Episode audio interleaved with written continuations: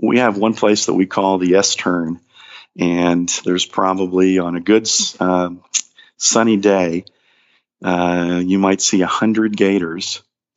Yeah, and winter is really the best time to see gators sunning because the water's cool, and you might have a 65 degree day that they'll haul themselves up, you know, out onto the bank. Um, and there's some real stunners, you know, 10, 11 footers, some really big ones. That was Mark Benson describing just another day at the office. Gators, golf, and fly fishing today on the Wet Fly Swing Fly Fishing Show. Welcome to the Wet Fly Swing Fly Fishing Show, where you discover tips, tricks, and tools from the leading names in fly fishing today. We'll help you on your fly fishing journey with classic stories covering steelhead fishing, fly tying, and much more. Hey, how's it going, everyone? Thanks for stopping by the Fly Fishing Show. In today's episode, I talk with Mark Benson, who breaks down shad fishing, aka the poor man's tarpon Mark talks about the similarities between shad and steelhead, the St. Johns River, and the $10 rod that's perfect for shad.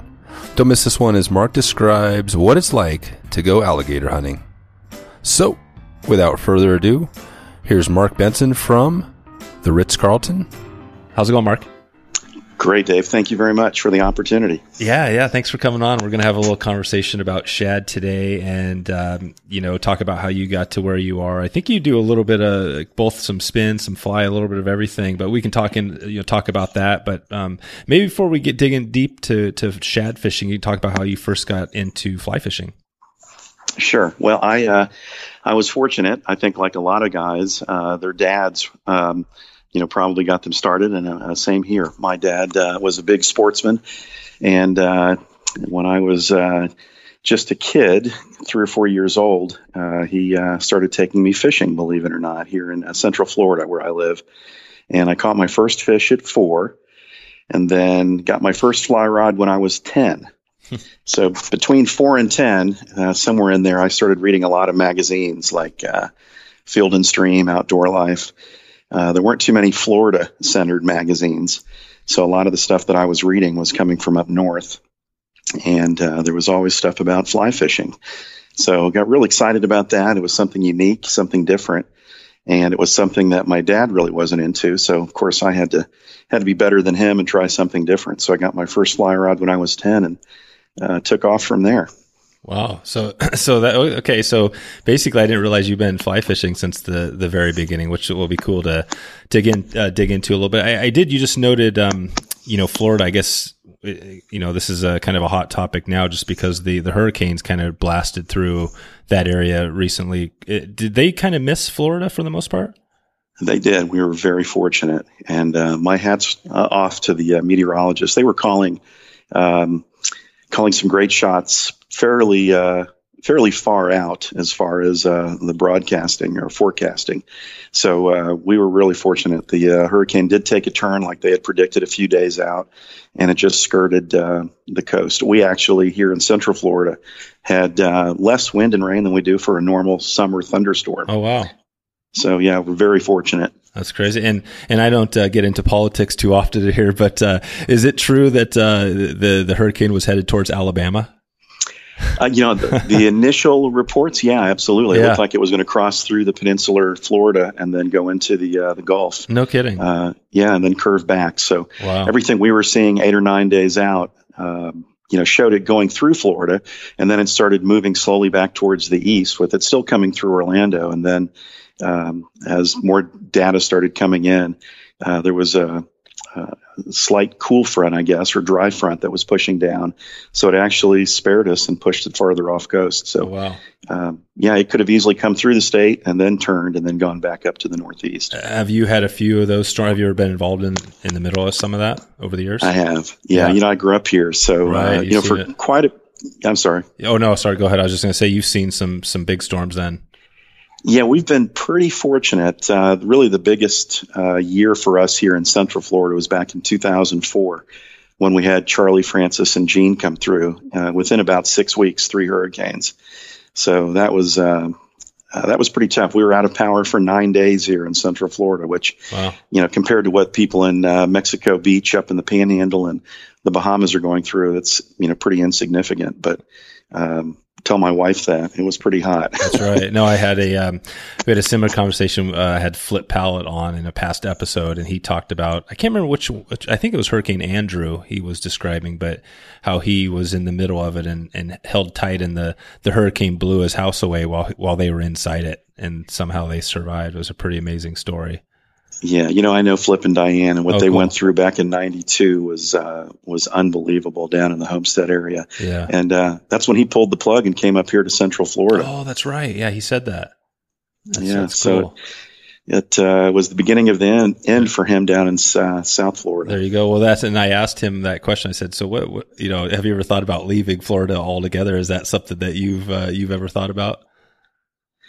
Um, you know, it's funny you ask. I, uh, you know, I grew up here in Central Florida, and I've seen a lot of changes, uh, especially here in the Central Florida Orlando area. Um, so it's it, it's really rapidly changing. You know, this was who I was and who I am. I, I grew up fishing and hunting and surfing and skiing. I'm looking out the window right now at the lake that I caught my first fish on. Uh, I was fortunate enough a few years back to be able to move on to the lake. Never had that opportunity before. Didn't grow up on the lake.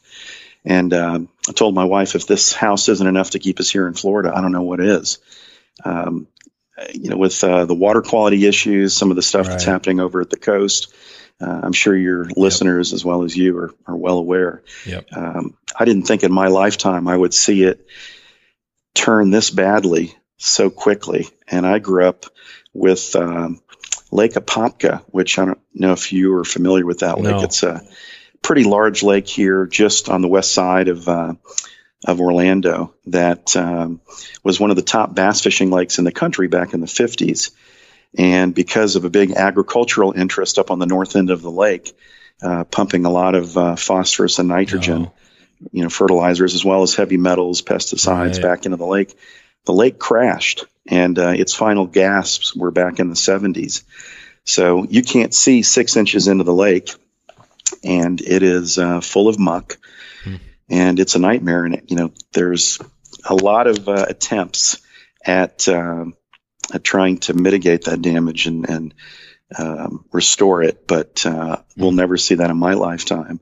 Right. And now with the things that are happening in the Everglades as well as coastal Florida and the Indian River Lagoon system, um, you know, people are looking for quick fixes. Uh, it doesn't seem like anybody's really that interested in fixing it. Mm. There's a, a, lot of lip service, but yeah, um, it's it's difficult. Right. And you know? so, how do you balance that and deal with that as a guide? As you see, do you just go to different areas, or how how, how do you stay in business there? Well, you know, I grew up fishing lakes, and then when I turned 16, I started fishing over at the coast, and then uh, got my captain's license about 25 years ago, and I was guiding over in the coast, uh, intercoastal, uh, the Indian River Lagoon system, and I started to see more pressure. Um, you couldn't help but notice some water quality issues. In 2012, it really started to manifest itself in a really bad algae bloom, um, but was uh, just seasonal. And then in the last couple of years, it's become pervasive. It's now pretty much brown or, or really dark colored water and we lost about 80% of our seagrass beds. Hmm. So I kind of saw the writing on the wall and uh, I moved my guiding interests inland. So I went actually to, uh, I've got a pretty unique situation. I'm the director of fly fishing for the Ritz Carlton here in Orlando. Mm-hmm. So I'm now guiding on property. We have a 500 acre property with 11 lakes and ponds, and we manage it for trophy bass. Oh, wow. So, yeah, it's all catch and release and we have feeders feeding our bait fish, so we have a real healthy forage population for our bass. So I've I've really moved away from the coast and uh, have come back to my freshwater roots here in Central Florida. No kidding. So so is that I mean is that kind of the answer that have some big uh, powerful private in, uh, companies that are able to buy up and protect some of the waters around there? Is that is that a legitimate way to go forward? Nah, I don't think so. I think no. you know, this is pretty unique in yeah. what we have here. Um, I'm just moving back away from the coast, and um, there's still fish and fishing going on over there. It's just really difficult for someone like me who grew up seeing it at its very best, and now yeah. watching how bad it is. And the opportunities are still there. You can go through the motions, but what's really disconcerting, the people that have never seen it at its best think that what we have now is the new normal. Yeah. And they just have no clue. Yep. No, so it's um, yeah, it's uh, pretty disappointing, and we've got lots of those issues. Uh, you know, we're the third largest state, or most populous state, uh, right after California and no Texas. Yeah, so I think uh, I heard something just recently, like six hundred thousand people are moving to Florida every year. Yeah, and we have some huge infrastructure issues with wastewater treatment plants not keeping up oh, with uh, wastewater. And uh, there's, through the power of the internet, we hear more about these accidental dumpings, which really aren't accidental. Mm. There's no way that you turn a valve by accident no. and you dump raw, untreated sewage yeah. into beautiful lagoon system. But yep. it's not all gloom and doom. I mean, nature is pretty resilient. I think, you know, if we just stop kicking it while it's down, there's yeah. a chance that, you know, so she'll come what what are the right now? What do you see as, as the po- the the other end of that? What are the positives as far as the fisheries that you're involved with? Um, people are really starting to pay attention to catch and release. Uh, we've kind of got the uh, fishing game's year, especially down in Southwest Florida, where they put a moratorium on keeping snook, uh, trout, and I think redfish as well. So it's um, it's still reactive as far as how they manage, but uh, they're quicker to react. And uh, unfortunately, they're not reacting yet over here on the East Coast, where we do most of uh, our saltwater fishing over in the Indian River Mosquito Lagoon system. Um, but the pressure, I think, has gone down dramatically as well. So mm. there's, um, you know, still quite a few people fishing, but it wasn't as, or it's not as crazy as it was back in the early 2000s. Yeah, I hear you. Okay. Well, no, and you mentioned a few other species there, redfish, and we've uh, talked about some of those on the podcast here. But today, I was going to hopefully, you know, get into shad fishing, and that's one that I know you um, you focus on a bit. Can you maybe just start talk about what your home water is, where you catch shad, and, and maybe just dig into a little bit how you you know how you get into them there? Sure. Well, we uh, we're the most southern population of the American shad, and we have uh, uh, the St. Johns River, which is about 300 miles long. It starts near the, the Melbourne area and then travels or flows north up to Jacksonville. And there's about a 35 or 40 mile section where the water is uh, very shallow uh, and uh, it's a narrow channel where you can um, practically cast across it in most places. And that's where the American shad like to spawn. They want to have a current and they uh, they move up into uh, our waters starting as early as November, but really it doesn't start taking off until January, February, which are the, the really two major months that uh, we focus on them. Um, they uh, are kind of an insignificant fish for most people here in uh, in Florida. You know, everybody's looking at tarpon and mm-hmm. offshore species and stalking bonefish and things like that, but it's as close as you can be to a trout or steelhead fisherman without leaving the state. a lot of the same techniques. We do uh, everything from single hand swinging to uh, I've gotten into spey casting or switch, yep. uh, which is uh, absolutely fun. it's a joy. It's so much easier, um, and it's just really a, a pleasure to do. That's you know I love that you, you, mentioned the steelhead trout because that's a good chunk of the people that listen to this you know definitely have either steelhead fish or you know want to get into it eventually. So it's cool to hear that shad are you know the, the similarities there, and I, obviously the life history is similar uh, with their migration from the ocean. You know, can you talk a little bit about what else makes shad unique? I mean, and how big how big do they get? What's the fight like? Maybe you can talk a little bit about that. Sure. Well, we have uh, the smallest of the American shad. Uh, the world's record is a little over 11 pounds, and that was caught up out of the Delaware River. Our state record shad, American shad, is a little over five pounds. But we also have another shad as well, the hickory shad, which is predominantly found in the southeast of the United States. Uh, we do have the world's record hickory shad, which is kind of uh, interesting to to see where we have the biggest hickory, but yet we don't have the largest of the American. Hmm. And then we have a third fish, uh, blueback herring, which are really small. Uh, they come in as well. So all three species are anadromous. They all live in the ocean. for the majority of their lives, and then they run upstream when uh, conditions are right, and they come right here into our backyard. And yeah, I, I've got to go back and, and say that I'm a fish guy. So I grew up fishing, but then uh, I started having aquariums when I was about eight years old. And I got my first job at SeaWorld when I was 15. And two years after getting my job at SeaWorld, I got a, a summer internship for the aquarium department where they ended up keeping me on because I could back up a trailer, I could scuba dive, I could catch fish.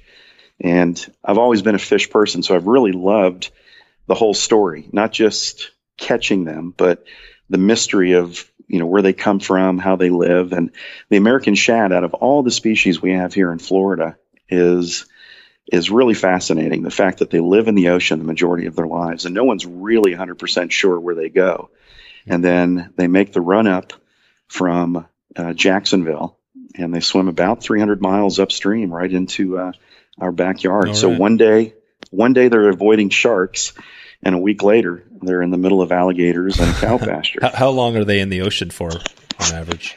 So it takes typically about four years for them to reach maturity before they come back into uh, the river to spawn.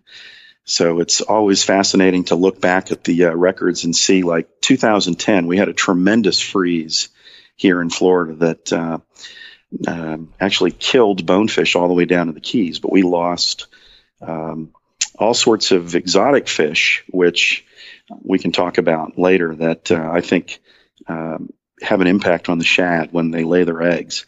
So it knocked back a lot of these exotics. And then four years later, we had in 2014 one of the best uh, shad runs uh, probably in the last 20 years. Hmm.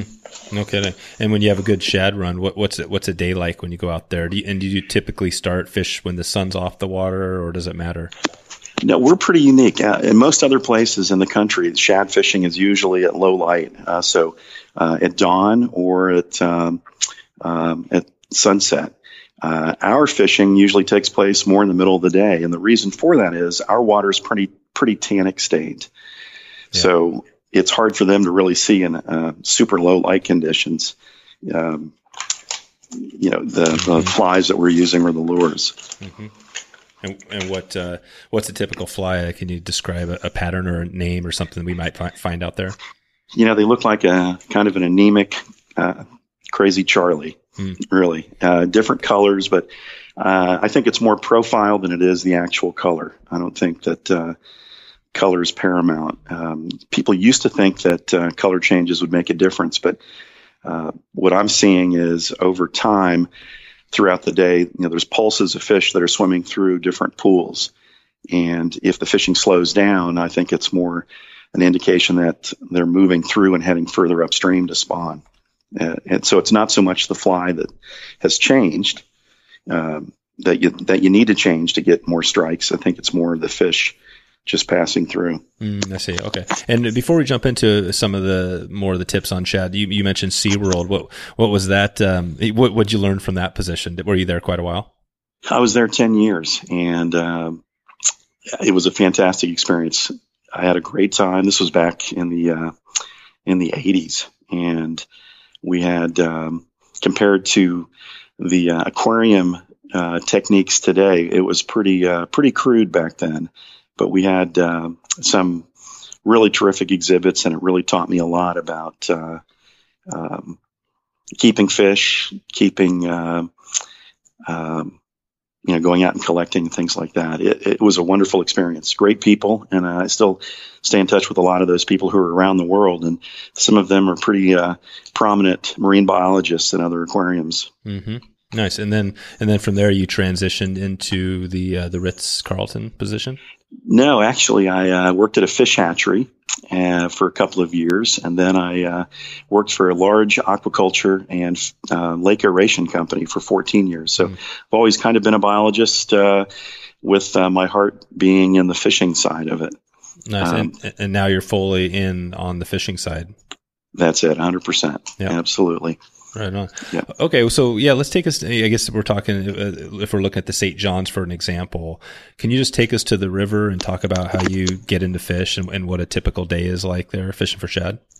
Yeah, absolutely. So, depending on the water level, and it's uh, really important to uh, to follow how our levels are.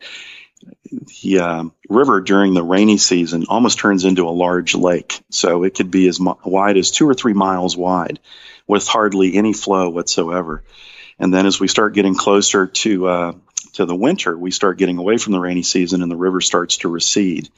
As it does, it uh, is pretty much squeegeeing uh, bait fish, shrimp. We have a freshwater shrimp called a Palaemonetes shrimp, and then small mosquito fish called Gambusia. So they're up in these Spartina flats uh, that are miles wide, and as the river drops, all this food comes down into the channel. And when the river reaches a certain level, uh, about four and a half or five feet on uh, the USGS gauge, then we know that our conditions are perfect and we have the velocity for the actual spawning act as well as the velocity for keeping the eggs clean. So once the eggs are fertilized, they drop down to the bottom.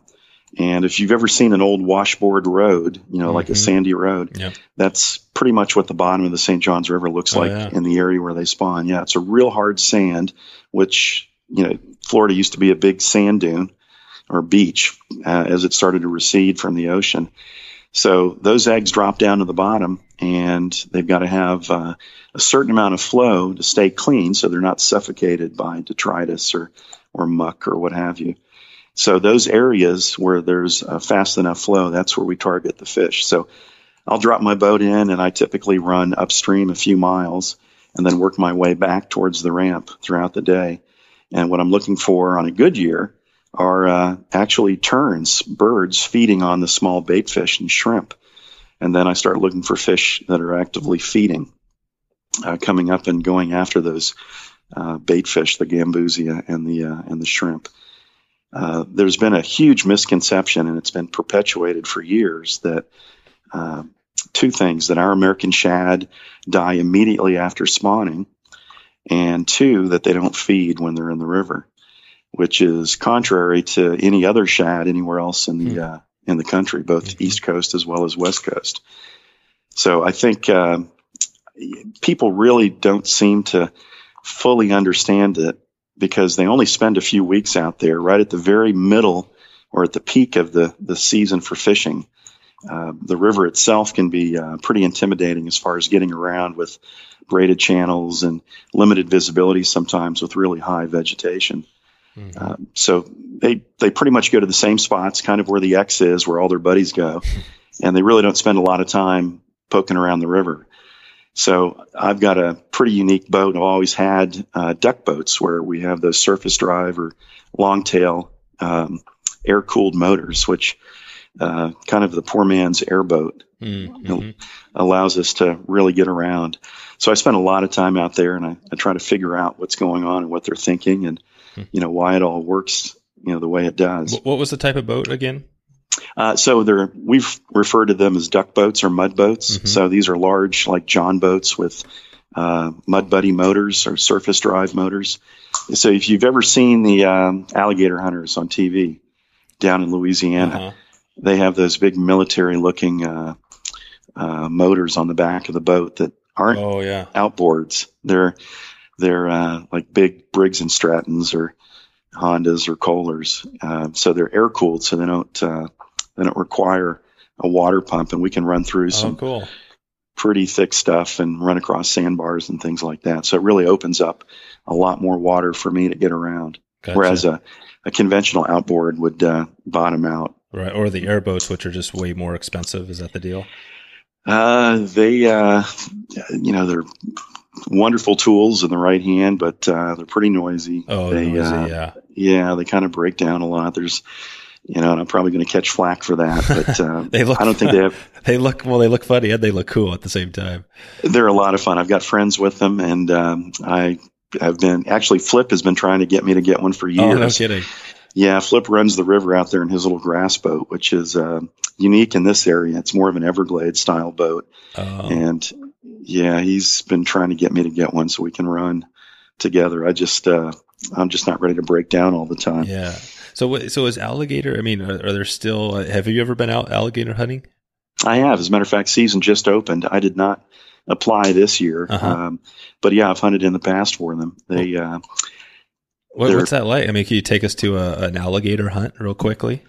Yeah, it's uh, it's not anything like you uh, you see on TV, like in Louisiana. We're not allowed to shoot them with rifles.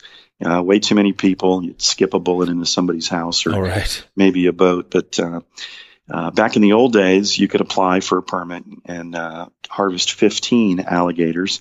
Now it's down to two. So it's if you're a local or resident, it's a $250 quota permit and then two $10 tags that are uh, U.S. Fish and Wildlife. They're referred to as the CITES, C-I-T-E-S tags.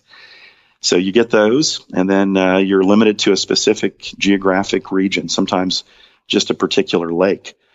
And um, you can harpoon, Hmm. catch with a rod and reel. You can snag with a rod and reel. You can also uh, shoot them with a bow and arrow. Hmm. But eventually, everything ends up being harpooned so that you have a, a strong attachment to them. Mhm. And then you use a bang stick to uh, to kill them. Right. And then you have a And is there a 300 s- pound dead I was gonna say, is, is there a size limit, or is it uh, like do people go for only the big ones, or I think uh, you know it's funny. I I don't even know what the small size is. Uh, you, it might be four foot or something. I'm not Yeah. even sure. No one, Right. very few people, I think, would ever even settle for a Go four for- footer. But and is this a tro- is this like a, a tr- kind of a people aren't really eating these things? This is more of a trophy mount it sort of thing. yeah, people are eating them. It's uh, typically what you do though is you uh, you sell it to a processor, so they buy the skin as well as uh, the meat. So they give you a, a per foot price. Um, so you really don't get anything uh, if you if you do that unless you ask for the meat or buy back the meat. So you gotcha. yeah, I'm. Uh, I'd rather have a nice steak or lobster after a night of gator hunting Yeah, yeah, And, uh, exactly. than a gator. Yeah. Okay. Cool. Well, let's uh, yeah, just get back to the uh, the shad here. So so you were just talking about you know. I guess if we if we're on the river here and are now are you fishing typical like you're out you're waiting and swinging these the flies down through runs like you would steelhead fishing? I see some guys waiting. I, I discourage that. There's a lot of alligators, even Oh, though kidding, it's yeah. uh, yeah, even though it's primarily winter. There's a section of the river that we fish south of State Road 50, and if you look on a map or Google Earth, uh, you look for Orlando, and then you look for the Cape, Cape Kennedy, and about two thirds of the way from Orlando over to uh, the coast, there's a river, and that's the St. Johns. And on State Road 50 South, no gator hunting is allowed, and uh, there's a lot of airboat tours that uh, take tourists out to see the gators. It's Yeah. very impressive. Even, even as a Floridian that grew up here, there are a tremendous amount of gators in that section. Uh, never had any problems with them. Uh, they're pretty much more scared of us than we are of them Yep. But you don't want to stumble across one. So we we typically fish from the bank, uh, or we uh, we fish from the boats. And I've got a G3. It's a large 18 foot John boat that I've had the front deck extended, and the river is slow enough in flow that we can anchor from the stern, which you wouldn't want to do anywhere else, um, in case something happened and you took a transom, you know, water over the transom All right. But uh, we can cast off the front and um, uh, it's as seriously as close as you can get to steelhead fishing. Hmm.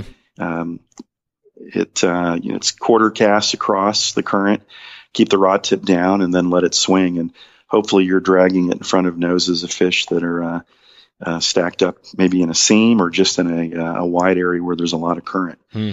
Um, sometimes, and the water depth can go from anywhere between three and a half or four feet to maybe six feet. So it's fairly shallow. Uh, and then plenty of times those fish come right up to the surface as well. So you'll have uh, those small gambusia, the little minnow looking things, um, up on the surface, maybe in a, uh little seam where you have two currents coming together or something that's draining off of a, a big pasture or field or slough.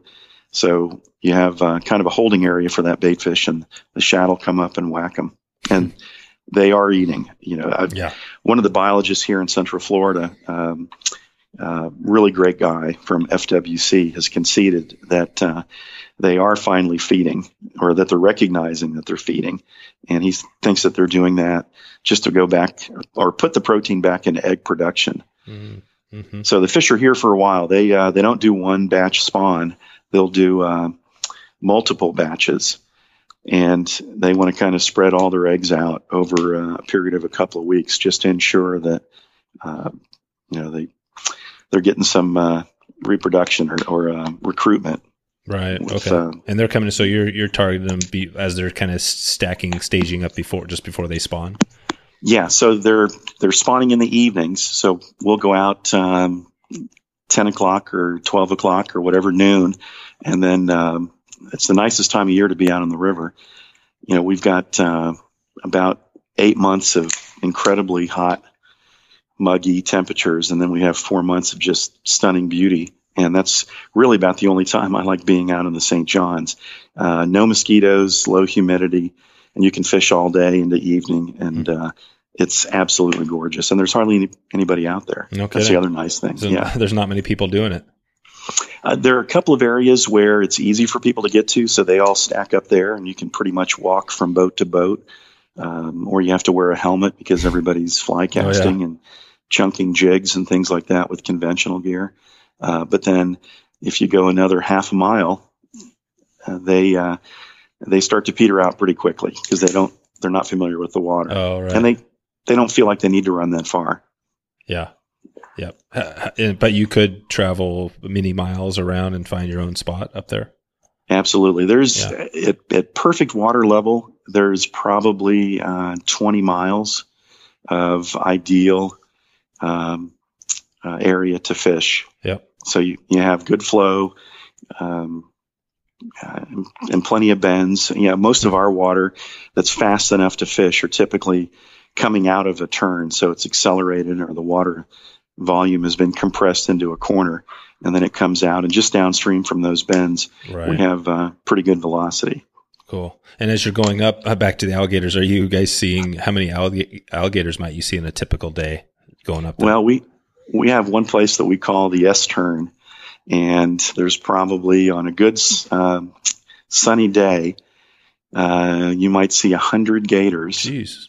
Yeah, and winter is really the best time to see gators sunning because the water's cool, and you might have a 65 degree day that Jeez. they'll haul themselves up, you know, out onto the bank.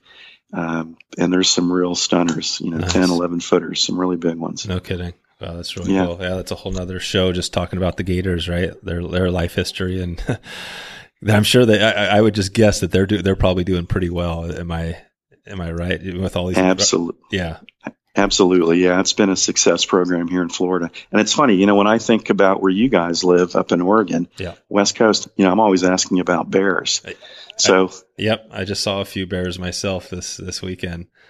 That's hilarious. Yeah. yeah. You know, same thing. So you, yeah you're so used to it. And then, uh, I, you know, I live on a lake and I see them swim by the dock in the morning. So there you go. Uh, there you go. Not no, a big deal. Yeah. Yeah. Bears are for sure. Well, depending where you're at, obviously up in Alaska, there's some places where you'll see a heck of a lot, but, um, no, it's good. I, I definitely, um, love kind of digging into some of these little tangents, but you know, I guess taking us back again, uh, you know, on the river with shad. So, so what is the? I mean, just the basic rod reel line setup. Somebody would need to get going on this. And are, is it also something you could just do? I mean, if you knew somebody with a boat to go up there, is this something where you really need to get a guide?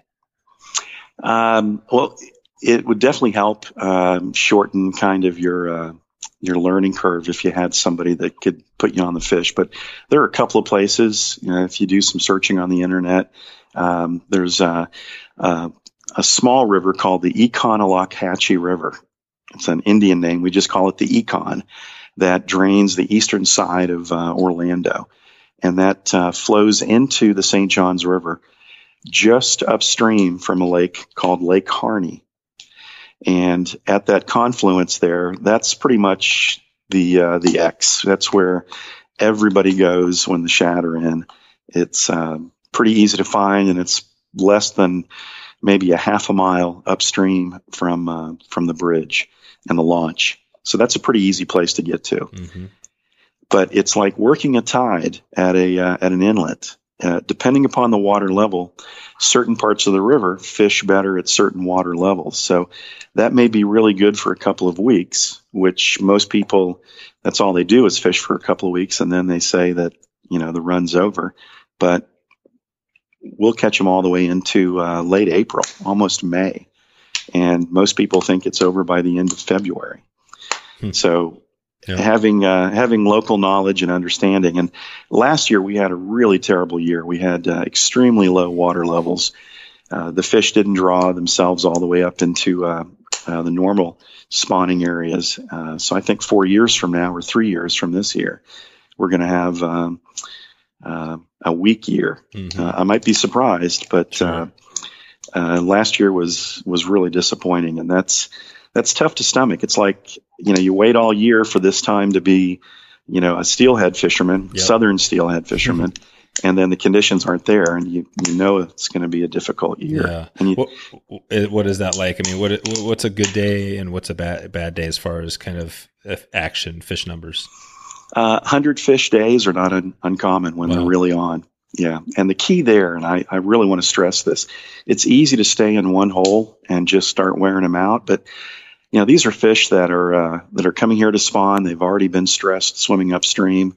Uh, they, uh, they don't all die. I think uh, a fair amount uh, make it back down to the ocean, uh, like they do in other parts of the country, even though I, I touched on it earlier that most people have been led to believe that they all die. Um, and I, I urge everybody to use fairly heavy tackle. Five weights are uh, are about as low or mm. as light as you want to get. Um, we've caught them on lighter rods just for the fight, but it really puts a lot of pressure on them, a lot of stress. They don't do well out of the water. Uh, it's a shad. You know, you look at them wrong sometimes and they die. Hmm. so using a net and then um, fairly heavy tackle, they're not leader shy. Uh, you may have to go to a lighter leader just to get down deep. And we try not to use split shot or I don't even bother with sink tips because mm-hmm. uh, the water really isn't moving that fast and it's not super deep. We'll just lengthen the leader and um, and then maybe use a little bit heavier fly. Oh, okay. So yeah, and, and, if you were, I guess, in an area where there was some heavier current, say a different river, you probably you do want to get down kind of close to the bottom for them. Yeah, absolutely. So I uh, I go up to Delaware to uh, actually to the Delaware River, Lambertville, New Jersey, and I fish with a friend of mine up there. He's a famous shad guide, but he's not a fly fisherman. He's uh, using what's normal up there, and that's um, heavy, kind of uh, like downriggers or little oh, yeah. heavy planers to get down, yep. little spoons. Water's about nine or ten feet deep there. That's not the ideal place to uh, to shad fish for them, but farther upstream there's plenty of uh, fly fishermen going after them. And a lot of those guys are using sink tips or even sinking lines. It's a, a much bigger river, much heavier flow, and typically a lot deeper water. Yeah. Do you have any just kind of general tips for shad, you know, maybe either fishing there or just around the country that you might throw out there? For our shad, it's uh, it's really paying attention to the water level. Uh, making sure that uh, you have the current. If you're catching crappie or bluegill or bass, you're in the wrong spot. Those shad are going to be in the, the faster moving water. So if you're uh, if you're dredging the bottom and you're catching uh, catching speck or warmouth or whatever, uh, you're you're not in the zone. keep your eyes peeled and don't discount the splashes that you see on the surface. A lot of people don't think or don't believe that they're feeding and you know, you could use a cane pole when it's really, really good. And uh, by the way, we call cane poles ten dollar oh, instead of tenkara. Yeah, oh, yeah, we originated ten. Yeah, because they only cost ten dollars. Yeah. but uh, you could use a cane pole and a short piece of line, and uh, pretty much just drop it in and and catch the shad right there next to a shore or by the boat. But that's under just absolutely magical conditions. Right. Most of the time, you're going to have to be casting across the current and really treating it just like uh, like a steelhead. Yeah, yeah. Do you, Letting do you out, get what's that? Um, you know, that take. Maybe you can take us to the moment when the fish takes and, and what you're looking for or feeling or, or all that. Well, with the rod tip down and it's swinging, uh, these fish are um, a big one might be three pounds, three and a half pounds so on a five weight rod, it's uh, it's a pretty dramatic pull. And then no hook set, you know, you lift, but you lift gently. They have a really paper thin mouth, mm. uh, pretty much like a crappie, and uh, they're off to the races. They uh, have the other nickname uh, of being called poor man's tarpon. Right. So they do a lot of jumping, pretty exciting, and then uh, dig down with turning sideways in the current with their body and giving you a lot of resistance. Do you do you lose a lot of fish once you once you hook up? Uh, not really. No, you know, it's um, if you've got your drag set and uh, you don't horse them in, you kind of you kind of know that you're in shad mode, so you really don't put a lot of pressure on them. Mm. And um, you know, as long as uh, uh, and also I highly recommend using a barbless hook. I mean, these are not mm-hmm. once in a lifetime fish like an Atlantic salmon or something. These are, you know, if you lose one, you're going to cast again and, and get another one. So it's much easier to unhook them without even uh, touching them. Just reach down with uh, a dehooker or a pair of pliers and just pull the hook out gently. Hmm. Why do you think more people aren't into the, the shad fishing? Why do you think they still, yeah? Uh, there's still that mentality of they've got to keep fish, I think. Um, plus, I think that, um, um, you know, they've, they've got too many other distractions. We've got uh, tarpon fishing slows down in the winter, but we still have giant sea trout. Um, spawning bass are coming in. We also have uh, cobia along the beaches. So there's a lot of distractions. Mm-hmm. There's uh, it's not just one fish at that particular time. Uh, you know, like being in Oregon and the steelhead move in. Yeah. There's plenty of other things. Uh, it's not a big fish, so I think some people kind of look at it like uh, like it's a bait fish or something. Right. But I think you'd really be surprised as well with the, especially the fly fishing community. They've really taken to it, and we have a wonderful fly shop here in in Central Florida in Orlando that uh, caters to the shad fishermen, and they uh, they keep up with you know where they are and what's going on. So uh, I think over the years, the more I talk about it, and a lot of my friends, uh, I think it's a it's a nice trout or steelhead kind of training fish to go oh, out yeah. and and practice on. Yeah, that's so, that's a good a good point. I've had uh, a couple people on mention that. I think um, uh, John McCloskey was on. He fishes up in Alaska and teaches you know, kind of swing for trout spey and stuff like that. But he says he takes guys out in Georgia and he's a big, he's teaching people trout spey there. Just, he has guys that come in that are going on his trips up to Alaska and they'll swing into Georgia to do a little pre trip, you know, learn the cast and stuff. I love it. Yeah. And then they'll go out there. It's kind of the same thing people could do in Florida, right? Prepare for their, yeah. their, their next trip, their big trip. Absolutely. Yeah and now with uh, spey casting coming in um, and being a lot more popular, and it's crazy to think that it's popular here in Florida, but there's a, a, a small core group of guys who uh, um, every time they go out, uh, more and more people are interested in it. And uh, I got into it a few years back, and it is fantastic. I love it. It's so easy. Once you start doing that, uh, the other stuff is ridiculous. The single hand, yeah, it's just so much easier in the right conditions. Yeah, yeah, and, and you guys are doing it in, in, the boat too. You're doing like two handed spey in the in the boat. Yeah, we are. You know, the way that uh, I fish with my boat, with it pointed downstream and the huge deck, I can actually have two guys fishing off the bow of the boat at the same time, um, spey casting. So it's uh, it's really really easy, really fun. Mm, and what you're using like a, a lighter setup? You're saying a kind of a switch, more of a light switch setup.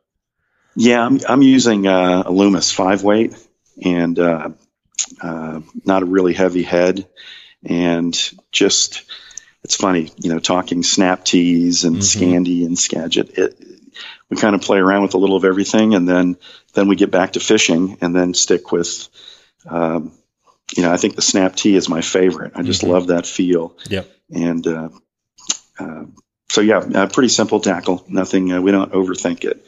You know, a lot of guys try to try to make it more than what it is, uh, and I'm excited for them that they have a passion to try to do. You know, a lot of different things, but uh, it's it's pretty simple stuff. Huh. How, how big are the flies, like size wise and, and weight wise? Uh, like fours um, and maybe even 6s mm-hmm. um, so fairly good sized. Um, they're not super tiny. Uh, we've gone to really small ones to mimic more of the uh, the smaller um, bait fish, and uh, anything that has eyes on it, I think that's paramount. I think mm-hmm. they really they see that and they see the the uh, um, kind of the contrast and the uh, the profile in the water. Mm-hmm. Nice. So that especially in that darker tannic stained water. Yeah. So so you're just using a, so like a Scandi, just a simple Scandi line would be great because you're, you're not using a lot of weight. That's correct. Yeah. Yep. Okay.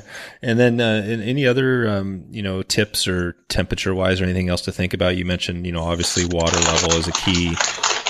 Um, anything else? Any other important things to be thinking about? You know, really the time of year, water levels, uh, and and speed. The velocity is the most important thing. What's the is the velocity like a, a same thing like a, a, walking speed is is what you're looking for? Yeah, uh, walking or a little faster. a little faster. There's some areas, yeah, where it, um, especially on a compressed turn, uh, you get a, a really good um, uh, a good velocity around the corner. They the faster it's going, the better it is. They just they love to have that current. Do you use uh, two flies ever? Uh, I don't. Uh, I know some guys do. Uh, that's just a nightmare when you start yeah. hooking two fish, and right. Uh, it just you know then you're trying to land it, and it gets caught in the net, and you know, or they're they're pretty violent fighting. Even you know you bring them in pretty quickly. They um, um, they may sling that hook right into you. We don't need that. right. What uh, are there any other uh, resources that you might mention for somebody that wants to dig in more to shad fishing and you know either book, magazine, videos, anything? There's a great book called uh, "The Founding Fish" by John McPhee. Uh, it's been out for quite a few years, and it talks about all the different fisheries around the country. Uh, it's a great, um, great read. There's some information in there that uh, we're starting to see might be um, a little dated, not so much locations as much as uh, just some of the theories behind, um, like our fish here in Florida, uh, not eating, which they do eat, uh, and they don't all die afterwards. Mm-hmm. And you guys have shad out there mm-hmm. as well, don't you, in yeah. Oregon? Yeah, we do. Yeah, and I haven't really got. It's been a long time since I've been been out for them. They're um, yeah, same thing. They they don't get you know obviously with all the other species, you don't hear a lot about them. It's almost like a, on the same level as carp. You know, you, you know they're out there, but I think they are increasing in um, popularity slowly as people realize they are pretty cool. I mean, all fish are cool. You know, that's that's the thing. It's uh, it's not about it's it's just about there's so many you can't do it all, or it seems like you don't have enough time to do it all that's our problem here in Florida, you know, with all the salt water and then uh, yeah. kind of the focus back on bass for a lot of people. Oh yeah. Uh, is the saltwater is the saltwater um, you know, in Florida, I guess we were talking about Flip and you think of the Joe Brooks days and stuff. I mean, is Florida still do you have to go to the Bahamas to really get into the good the good fishing? No, no, we still got great fishing here. As a matter okay. of fact, after the hurricane that went through the Keys, more people were busy trying to uh, get back to normalcy after the hurricane, so there wasn't a lot of pressure. So I've heard some great reports out of uh, the lower keys as far as uh, bone fishing. So uh, it's still there, and I think it's probably better than it was five years ago. Hmm. Nice. Well, that's good to hear. Yeah, it's encouraging, isn't it? When everything else seems to be suffering from water quality issues. Yeah, yeah. Um, before we uh, before we get out here, I just want to touch on the, the Ritz Carlton because it's it's interesting. You know, I hear about uh, I'm not sure about the history of that company, um, but yeah, the fly fishing. You're you're you're their, one of their fly casting instructors. Can you talk about that position and and um, just tell me more about the the Ritz Carlton? Absolutely. So what's interesting about the Ritz Carlton is that there's a huge fly fishing tie-in to the Ritz name. Uh, Charles Ritz is the son of the founder, Caesar Ritz, of the Ritz Carlton brand. And Charles wrote a great book called A Fly Fisher's Life. Uh, Mr. Ritz, Charles Ritz, passed away back in the 70s.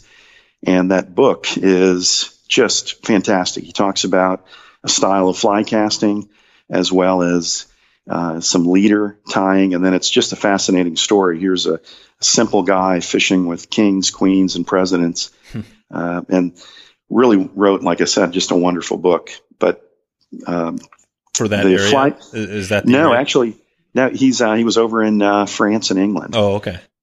So, and then he did a lot of fishing here in the United States as well. But uh, uh, the uh, position that I have as director of fly fishing, we oversee, or I oversee. Uh, the uh, fishing as well as the uh, casting instruction on on our property.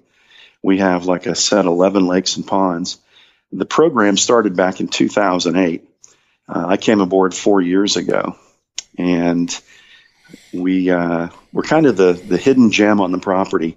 Once people find us, we have uh, high drift boats that will go out and fish. Mm-hmm. Uh, we uh, uh, we have um, golf carts that we use driving around the property. we have uh, some monster bass. Uh, our course record is 14 pounds. Jeez. that and the course record being is Over this a- 10. is this like a, uh course like a golf like a golf course sort of thing? It is. So we have uh, an 18 hole Greg Norman designed golf course, and the water hazards are our fishing ponds. No way. Is that really? That's what it is. So, yeah. So, you know, as a kid growing up in Central Florida, I've been chased off of some of the best golf courses in the country. Um, you know, at night sneaking in for bass, but here I am. I'm encouraged to take people out and drive around and and show them our property. Uh, we have one lake that's a mile long and 25 feet deep, and I'm the luckiest guy in the world. I get to uh, I get to do something I love in a place that I actually grew up fishing and hunting when I was a kid. Huh. And what's really unique is the west side of the property is bounded by a creek called Shingle Creek. And Shingle Creek is the official headwaters of the Florida Everglades. Oh wow. So it starts right here in Central Florida in Orlando and flows about 300 miles south through the Kissimmee River Valley. And it's supposed to go into Okeechobee and then flow through the Everglades, but that's another story. Yeah. But uh, terrific fishing in the creek and uh, a lot of bass, bluegill, sunfish. That's our primary um, focus. So, so you know, back to this golf course. So, I mean, what is that? You're out there kind of dodging golf balls and stuff, trying to get out to your. how's that all that work? Uh, there's enough water that uh, when the golfers are out, we don't have to worry about the the golf balls. Uh, if you're a fly fisherman, I highly recommend going out in the drift boat so we can row around. Oh, okay, Uh, yeah, so gotcha. um, I've had some close calls. Uh, it almost looks like a giant bass coming up when a guy drives a golf ball into the water off the tee box right next to you. So it is that. So you are out there fishing, and there are guys you can just watch people golfing and that whole thing. Sure can, That's absolutely. cool. that's, that's awesome. So you get if you're a golfer and a fly fisherman, I mean, that's the place to go.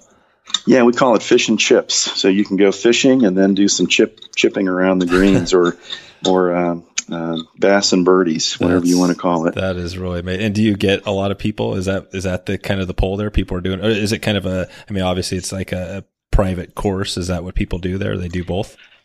Yeah, actually, it's open to the public, Oh, is, so you huh? don't have to be a guest at the resort. So we have um, both the JW Marriott as well as the Ritz Carlton Hotel on the property.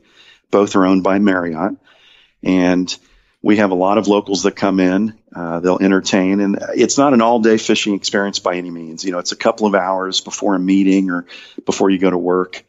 Um, they'll come out. Maybe they'll take a lesson before they take a trip somewhere. They want to tune up on uh, Oh, yeah. on some distance casting. We'll get a lot of people in the summer who are heading up north or west for trout, or they're heading over to the Bahamas and they want to they want to sharpen their uh, their fly casting skills. Or it's people that uh, are looking for something a little unique, a little different. We have, uh, like I said, some really big fish on property, and we've had quite a few people break their personal best records on the property.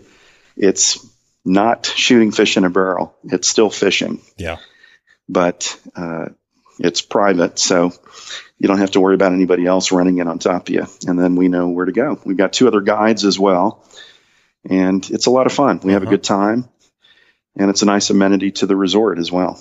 That sounds yeah, it sounds perfect. I think I might have to uh, utilize my Marriott card here to maybe do a trip out your way and get some get some golf again, do a little fly fishing. What, what else do you guys have there? What's what's the Ritz? What's the whole experience experience like? Uh, it's the the largest Ritz Carlton in the collection. It's uh, beautiful. We're uh, halfway between Orlando International Airport and Disney, so you're minutes from the magic, but miles from the madness. So there you go. So bring the kids out, get the kids there, stop by, do some fishing, some golfing. Absolutely. That's- and then take the wife to the spa. Yep. You know, she can spend all your money there while you're out catching fish. There it is. There it is. All right. And, And- and, and you have the alligators, which is amazing. You got that whole thing.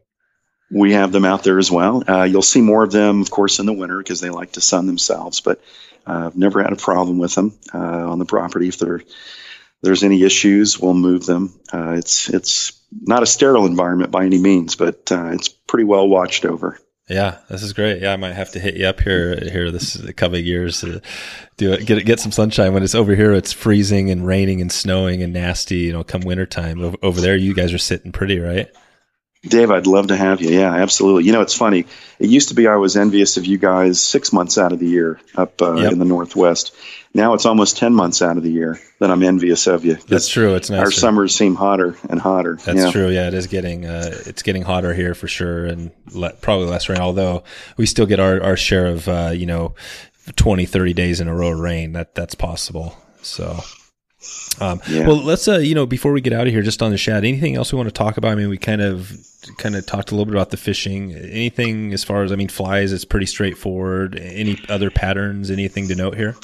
It's really simple stuff. I think anybody that has ever steelhead fished, if they just downsize and uh, and think you know smaller fish, three and four pounders, I think they'd fit right in and and have a great time. Um, trout fishermen, if they're wet fly fishermen and they like to swing uh, this is perfect for them. We've uh, we've had some years where we've skated flies on the surface, and they'll actually come up and go after that.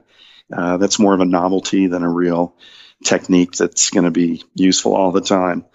Uh, but I think the most important thing I'd like to leave you with is we've uh, we've got some huge issues that are coming, uh, threats to our water quality. You know, it seems to be kind of the mantra around the the country and around the world, from New Zealand with the dairy um, interest down there and the runoff to things happening out west in Alaska.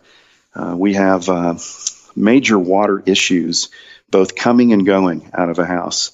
Uh, we have so many people moving here that finding drinking water is a huge problem, and hmm. our state government has taken it upon itself to uh, start looking at the St. Johns River as being a source of water where they would draw water out and hold it in huge reservoirs and then pull water off of that.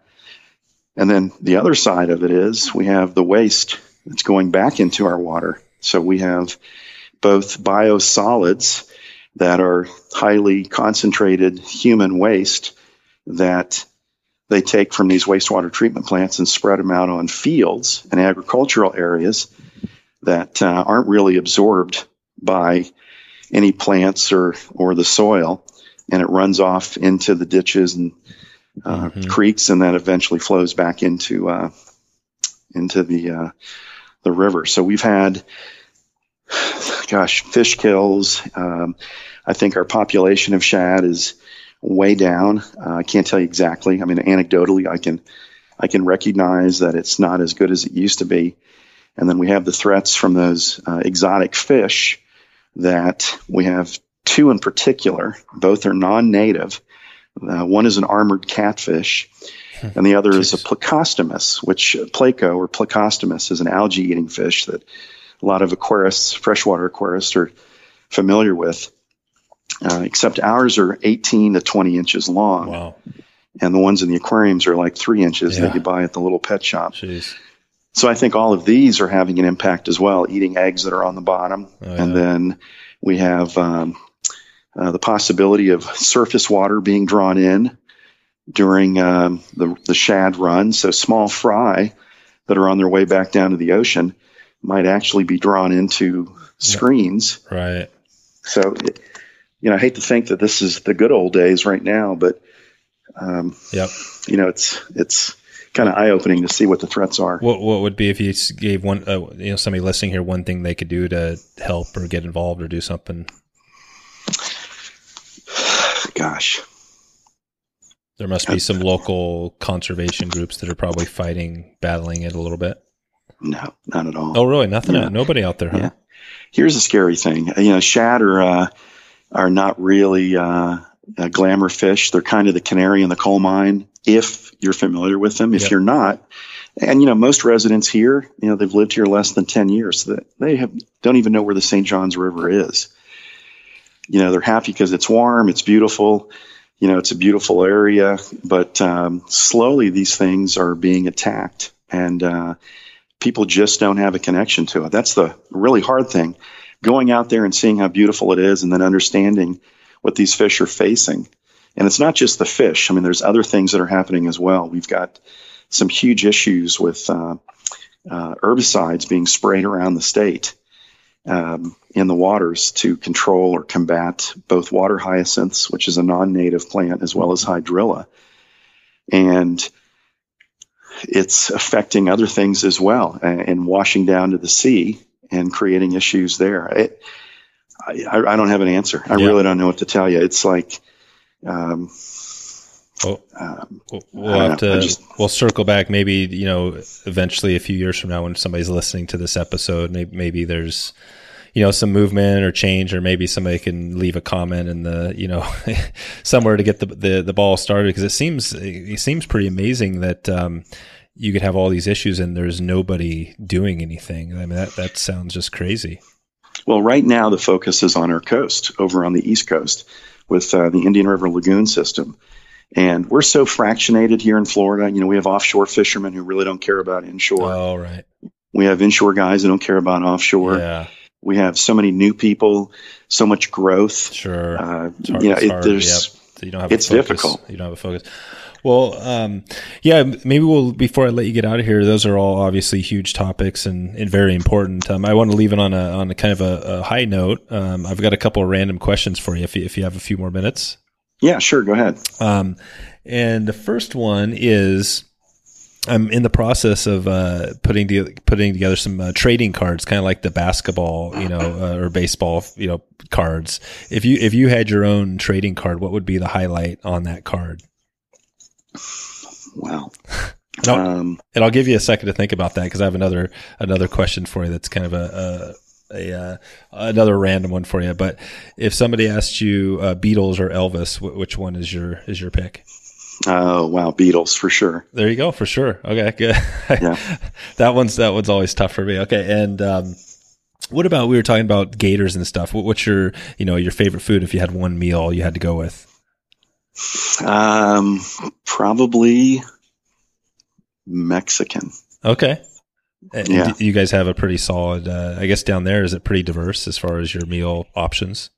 Oh yeah, we're yeah, uh, kind of the foodie. Uh, we're not uh, we're not Atlanta. We're not San Francisco. We're New York, but uh, we're catching up for sure. Yeah. And by the way, I love these questions. These are great. yeah. Well, these what do you th- really good. What do you think of this trading? This is a pretty funny thing because I'm actually thinking about maybe putting something together if, if it's easy, a trading card. So every guest that's on the show, they'll have their own trading card. So eventually the Mark Benson uh, trading card might be out there. Is it, how, how's that sound? Wow. No pressure to come up with some uh, signature statement here. Um, you know, I, it's funny. I, uh, I, like to think my highlight is I'm a fun guy to hang out with, and uh, I don't take myself too seriously, mm-hmm. and uh, and I like to uh, live in the moment. I mean, I think that's yeah, that's the big thing. You know, we're all looking for what's happening, you know, ahead of us, and too many of us, I think, look behind us. But I yeah. think living in the moment. Uh, people ask me what my favorite fish is to fish for if I'm fishing, it's the fish that's right in front of me at that moment. Exactly. If I'm not fishing, the easy thing to say is New Zealand. I love fishing for brown trout, but oh, nice. you know, living here in Florida and really being a big fan of the shad, I, I look forward to that time of year. It's a beautiful time of year. Um, and yep. I've got friends who are world famous bill fishermen and, you know, giant offshore fishermen. And and when the bluegill are on the beds or the shad are moving up the river, they can't leave me alone. I mean, they they want to go shad fishing because it's it's kind of like a dove hunt. It's more of a social thing. Uh, a couple of buddies out having a good time, seeing what works, what doesn't work. No pressure, and it's like I said, a beautiful time to be on the river. Yeah, definitely. And I was just thinking as you were talking there about the kind of being the moment. I, you know, a, another good resource or a good book is uh, a New Earth. You know, Eckhart Tolle, I guess, is he's the, um, and that's what his, you know, the big thing talking about being part of the moment, not looking at the future, not looking at the past, but actually focusing on the moment right now, like right now, right here, right? We're not, I mean, I know I haven't been thinking about much else other than this conversation as we've been having it and uh, yeah, I guess if more people thought that way, maybe that would be that would be helpful. I love it. And you know, it, what's funny is I read a book called Illumination in the Flatwoods. It's by uh, a uh, biologist named Joe Hutto, and he did uh, something really unique. He had uh, a clutch of turkeys that imprinted on him. They he actually raised them from eggs, wild turkeys, and he called it turkey time. There was no other place that those birds wanted to be than where they were at that very moment. There you go. And there's a great movie. And I, listen, I'm a turkey hunter. I yeah. love, oh, gosh, I, I don't really hunt much of anything else now. Maybe some ducks, but uh, turkey hunting is it. That's Yep. that's my thing, and uh, absolutely love that. But anyway, I'm Yeah. going No, all over the place. No, here. no, I love it. I love it. Turkey. We, we've got some turkey hunting as well. Uh, well, maybe we'll, we'll save that one for the next one. Get into a little turkey hunting and some. I mean, gosh, we got into alligator hunting, so you can't, you, you know, you can't beat that. That's that's pretty much, you know, going out on a tangent. But um, but yeah, Mark. Before I let you go, um, in the next six to twelve months, anything you want to note here? You got going either you know with you or the Ritz coming up here. Uh, I actually January 11th, uh, 2020, we're going to have our Outfitters Day, where some of our professional partners they come out. Um, uh, Chittum Skiffs, uh, Simms, um, G. Loomis, Ross Reels. So we come out. It's a casual afternoon at the Ritz Carlton from 12 to 5. It's a Saturday. Uh, we'll have a casting contest. We're going to throw uh, an 11 weight as far as we can. We've got some big guns coming out that uh, can launch the uh, the long rod pretty far, the the big line. So uh, that'll be uh, that'll be coming up in Okay. January. All right, It- it's a r- real casual afternoon. Just come out, hang out. nice. You don't nice. have to. It's open admission, and there's no fee for parking.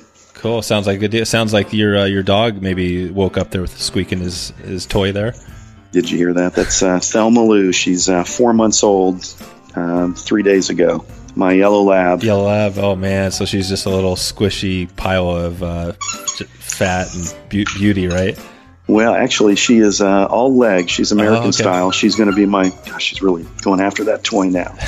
um, she uh, she is a dynamo. So a lot of fun, fun to play with. All right, Mark. Well, I'll let you. I'll let you get back to it. Um, if they want to find you, Mark Benson uh, Outdoors.com is the best place.